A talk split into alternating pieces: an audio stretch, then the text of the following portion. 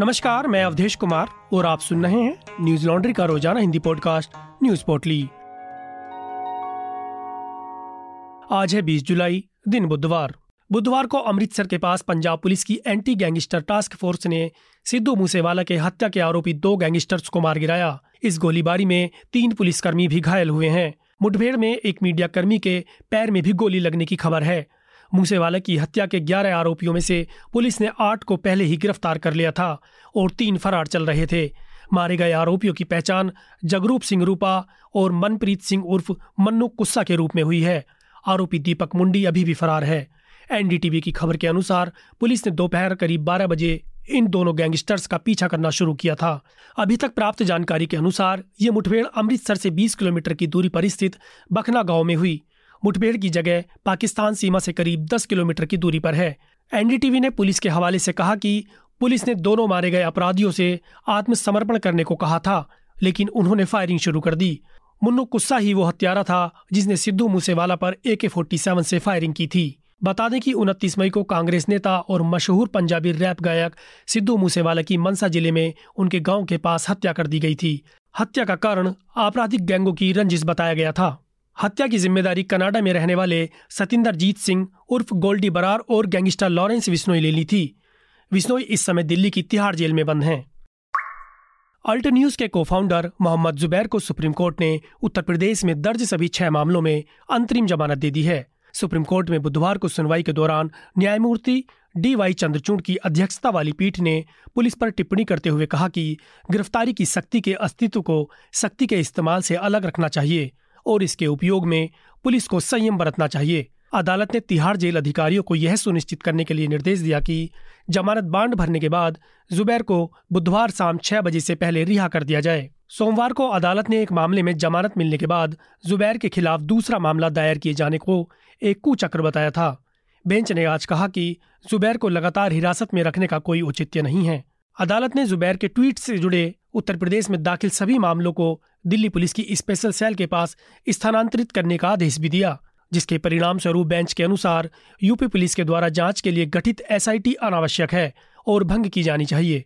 Court बुधवार को जुबैर द्वारा दायर रिट याचिका पर विचार कर रही थी, जिसमें यूपी पुलिस द्वारा उनके खिलाफ दर्ज प्राथमिकी को रद्द करने की मांग की गई थी। जुबैर ने यूपी में दर्ज सभी एफआईआर को दिल्ली की एफआईआर के साथ क्लब करने की मांग की थी और सभी सात मामलों में अंतरिम जमानत भी मांगी थी। कानूनी कार्रवाई का डर अल्ट न्यूज़ के लिए नया नहीं है, क्योंकि उन्हें कई कानूनी नोटिस मिल चुके हैं। अपने सह संस्थापक जुबेर की गिरफ्तारी, कानूनी कार्रवाइयों और नफरती मुहिम में चलने के बाद भी न्यूज़ रूम काम कर रहा है।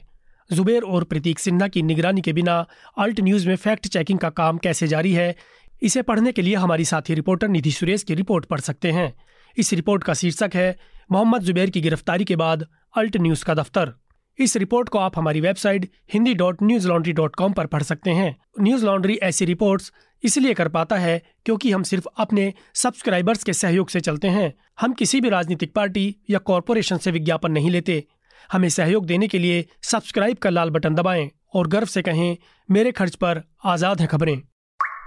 झारखंड के रांची से बुधवार को एक दर्दनाक घटना सामने आई, जहाँ पशु तस्करों द्वारा महिला सब इंस्पेक्टर संध्या टोपनो को वाहन चेकिंग के दौरान कुचलकर मार दिया गया। यह घटना सुबह करीब तीन बजे हुई। पिछले दो दिनों में पुलिस अधिकारी की हत्या की यह दूसरी घटना है। हालाँकि पुलिस ने तीन आरोपियों को पकड़ लिया और हत्या में इस्तेमाल हुए वाहन को सीज कर लिया। मीडिया को इस घटना की जानकारी रांची एसएसपी द्वारा दी गई। घटना की सूचना मिलने के बाद थाना प्रभारी समेत कई पुलिस कर्मियों ने मौके पर पहुंचकर दरोगा के शव को अपने कब्जे में ले लिया। दैनिक भास्कर की खबर के मुताबिक तुपुदाना में एंटी क्राइम चेकिंग चल रही थी, जिसके तहत सब इंस्पेक्टर संध्या टोपोनो ड्यूटी पर तैनात थीं। टोपनो के साथ थाने के दो और सिपाही भी चेकिंग के दौरान मौजूद थे। रात दो बजे उन्हें जानकारी मिली थी कि तस्करी के लिए जानवरों से लदी एक पिकअप वैन उनके इलाके से निकलेगी। इसके बाद उन्होंने गाड़ियों की चेकिंग शुरू की। वे एक कार की चेकिंग के बाद पिकअप वैन को रुकवा रही थी। तभी ड्राइवर उन्हें कुचलते हुए तेज रफ्तार से निकल गया। चालक ने गाड़ी को भगाने की कोशिश की, लेकिन रफ्तार तेज होने के चलते पिकअप वैन रिंग रोड पर पलट गई। सूचना है कि गाड़ी से कई तस्कर कूदकर भाग निकले हैं। पुलिस द्वारा वाहन चालक और अन्य दो लोगों को पकड़ लिया गया और बाकी लोगों की खोज जारी है। संध्या टोपनो का शव राजधानी स्थित रिम्स अस्पताल लाया गया, जहाँ शव का पोस्टमार्टम किया जाएगा। बता दें कि इससे पहले मंगलवार को हरियाणा के नूह ज़िले में अवैध पत्थर खनन की जाँच करने गए एक पुलिस अधीक्षक की डंपर से कुचलकर हत्या कर दी गई थी। तावडू के डीएसपी सुरेंद्र सिंह ने दस्तावेज़ की जाँच के लिए एक डंपर को रुकने का इशारा किया था, लेकिन चालक ने रफ्तार बढ़ाकर उन्हें कुचल दिया, जिससे उनकी मौके पर ही मौत हो गई। शिवसेना में चल रहे सियासी खींचातान के बीच बुधवार को एकनाथ सिंधे और उद्धव ठाकरे के गुट की याचिकाओं पर सुप्रीम कोर्ट में सुनवाई हुई। यह सुनवाई चीफ जस्टिस एनवी रमना की बेंच ने की। सुनवाई के दौरान दोनों पक्षों के वकीलों ने अपने अपने तर्क रखे। उद्धव गुट की तरफ़ से पेश वरिष्ठ अधिवक्ता कपिल सिब्बल ने कहा कि अगर शिंदे गुट की याचिका सुनी गई तो एक चुनी हुई सरकार को गिराया जा सकता है। सिब्बल ने कहा कि जब स्पीकर द्वारा निष्कासित विधायकों का मामला कोर्ट के समक्ष था तो नई सरकार को शपथ नहीं लेनी चाहिए थी। इस दलील पर सिंधे गुट की तरफ़ से पेश वकील हरीश सालवे ने कहा कि जो लीडर बीस विधायकों का समर्थन भी हासिल नहीं कर सका, वो मुख्यमंत्री कैसे रह सकता है? मीडिया रिपोर्ट्स के मुताबिक सुप्रीम कोर्ट ने सभी दलीलें सुनने के बाद कहा कि अगर ज़रूरी हुआ तो कुछ मुद्दे बड़ी बेंच को भेजे जा सकते हैं। मामले की सुनवाई की अगली तारीख एक अगस्त को रखी गई है। साथ ही अदालत ने कहा कि अगले बुधवार तक सभी पार्टियाँ अपने मुद्दों की लिस्टिंग हमें सौंप दें। वहीं मंगलवार को मुख्यमंत्री एकनाथ शिंदे ने शिवसेना पर दावा ठोकते हुए लोकसभा स्पीकर के सामने बारह सांसदों की परेड करा दी थी। सिंधे का दावा है कि शिवसेना के 19 में से 18 सांसदों का समर्थन उनके पास है।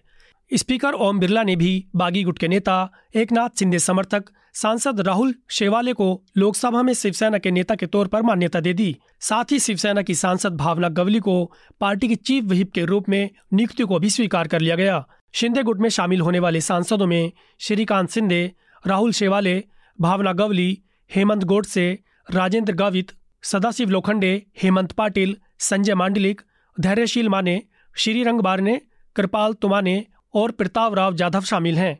गौरतलब है कि एकनाथ शिंदे ने शिवसेना से बगावत करते हुए भाजपा के साथ मिलकर महाराष्ट्र में सरकार बना ली थी और अब वे पार्टी अपना पूरा अधिकार चाहते हैं। शिवसेना प्रमुख बाला साहब ठाकरे ने उन्नीस सौ छिहत्तर में शिवसेना के संविधान का ड्राफ्ट तैयार किया था। पार्टी संविधान में यह प्रावधान है कि शिवसेना प्रमुख के अलावा तेरह सदस्यों की राष्ट्रीय कार्यकारी समिति भी पार्टी के संबंध में कोई भी निर्णय ले सकती है। फ़िलहाल इस समिति में आदित्य ठाकरे, मनोहर जोशी, सुधीर जोशी, लीलाधर दाके सुभाष देसाई, दिवाकर राउत, रामदास कदम, संजय राउत और गजानन कीर्तिकर शामिल हैं। इनमें से ज़्यादातर अभी भी उद्धव ठाकरे के पक्ष में ही हैं। श्रीलंका में बुधवार को राष्ट्रपति चुनाव की प्रक्रिया पूरी हो गई, जिसमें रनिल विक्रम सिंघे चुनाव जीतकर श्रीलंका के नए राष्ट्रपति बन गए हैं। चुनाव में रनिल विक्रम सिंघे को एक वोट मिले। वह अब तक कार्यवाहक राष्ट्रपति के तौर पर पद संभाल रहे थे। चुनाव के दौरान सभी सांसदों के साथ पूर्व प्रधानमंत्री महिंद्रा राजपक्षे भी मौजूद थे। सभी पार्टियों द्वारा सांसदों को वोट करने के बाद तस्वीर लेने को कहा गया, जिसकी खबर मिलते ही संसद के स्पीकर द्वारा चुनाव के समय संसद में फ़ोन लाने पर रोक लगा दी गई। चुनाव में रानिल विक्रम संघे का मुकाबला दुल्लास अल्लाप पेरुमा और अनुरा कुमारा दिशा नायके से था। चुनाव के लिए 19 जुलाई को उम्मीदवारों ने अपने नाम दिए थे। भारतीय समय के मुताबिक श्रीलंका में चुनाव प्रक्रिया बुधवार सुबह 10 बजे शुरू हो गई थी। वोटिंग की शुरुआत स्पीकर के वोट के साथ हुई। चुनाव में कुल 225 सांसदों ने गुप्त मतदान किए। मीडिया रिपोर्ट्स के मुताबिक, चुनाव के नतीजे आते ही राजधानी कोलंबो में फिर से प्रदर्शन शुरू हो गए हैं। प्रदर्शनकारी रानिल विक्रम संघे की जीत का विरोध कर रहे हैं। लोग उन्हें भी श्रीलंका की बदतर हालत का जिम्मेदार मानते हैं। इसका एक कारण यह भी है कि जनता उन्हें पूर्व राष्ट्रपति गोटबाया राजपक्षे का वफादार मानती है। बता दें कि श्रीलंका में राष्ट्रपति का चुनाव सीधा जनता के द्वारा किया जाता है, परंतु इस बार चुनाव का नतीजा सांसदों के वोटों से निर्धारित हुआ।